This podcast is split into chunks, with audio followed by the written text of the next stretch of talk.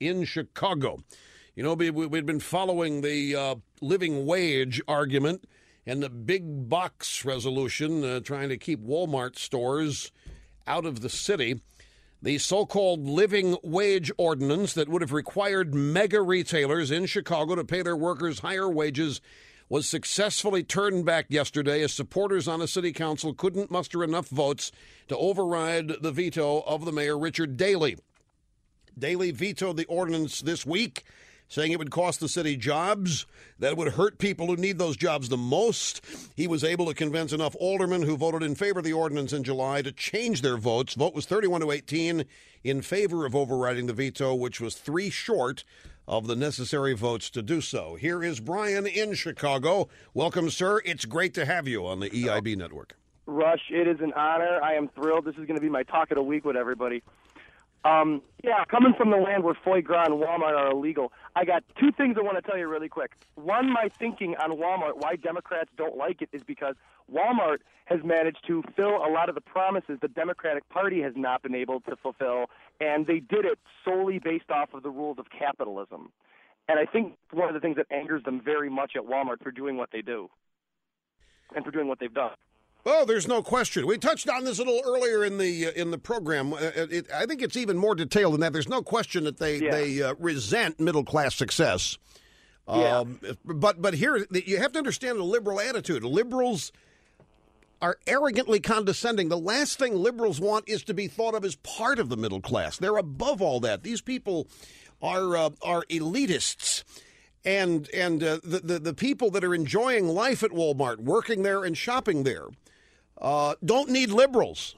Uh, it, it's it's an affront. It's an offense to liberalism that something like this, like Walmart, could become so big and so successful in the middle class because liberals look at themselves as the providers for the middle class, and it just offends them. And so they have this arrogance toward these people. They they have an arrogance toward most everybody. Can't do what's right in life. Can't make the right decisions. Not smart enough. There is a contempt and an arrogance for these people. And when these people have this product and this place and uh, the people that work there are happy, and the people that shop there enjoy the benefits they get from shopping there. It just makes them mad. Say, how come they don't appreciate us? And these people become enemies. And so the shop, the whole company, must be attacked and shut down so that liberals will once again control those people's lives and fortunes. Yes, and, and this is tied to the second thing I want to bring up. When you were talking about women, uh, I got to tell you, Rush, my girlfriend, greatest girl in the world. When I found her, she was uh, she was 19. It's about four or five years ago, and her and her family, they, they're all they were all liberal. They're all Democrat. They all, you know, uh, the, the parents were divorced, and her and her brothers and sisters, they all, all they were taught was just you know, wait till the check comes in from dad. The money was just spent on, on garbage. They were just, you know, wait for welfare to come in, wait for the grandparents to take care of things. The grandparents will pay for the house. Everything was taken care of, and they were never taught to think for themselves. And they were never taught to to go out and work for themselves, to always depend on other people. And uh, my girlfriend, I, I found her. She was working at a comic book shop, and I love her so much. I started instilling these conservative values, you know, to to think for yourself, to keep your compassion, but to not depend on others. And I'm telling you, you know, we to this day, she's 23 years old. She owns her own house. She has a degree. She's working downtown, doing what she likes to do. She wants to be an accountant. She, so she's doing what she wants to do downtown in the building next to the Sears Tower. She's thrilled. Oh, She she signed the deal for her own house at 23 years old. She's going towards her master's degree. She's going towards her CPA. She's already got ideas of, of, of you know being her own boss in five ten years, having her own Let me, let, me, going. let me ask you a question. hmm uh, and then a follow up. Is she white? Uh, yes. All right. Um, well, not then. There's no need for a follow up question. I'm just going to tell you that not personally, but a woman like your girlfriend is an enemy to liberals.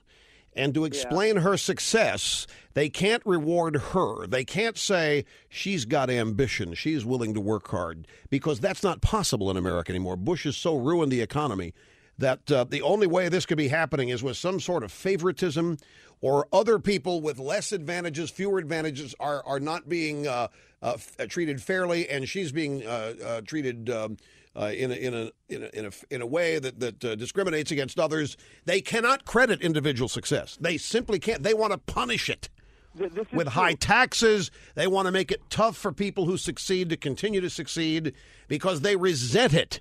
They look down upon it and they will excuse it. And the last thing they will do is credit people like your girlfriend for their own success, saying there had to. It's just like when they lose elections, it can't be because people aren't voting for them. It has to be because people are cheating and uh, monkeying with the chads, the ballots, and the voting machines. Same token. Exactly. Your girl. Go Oh, ahead. Sorry.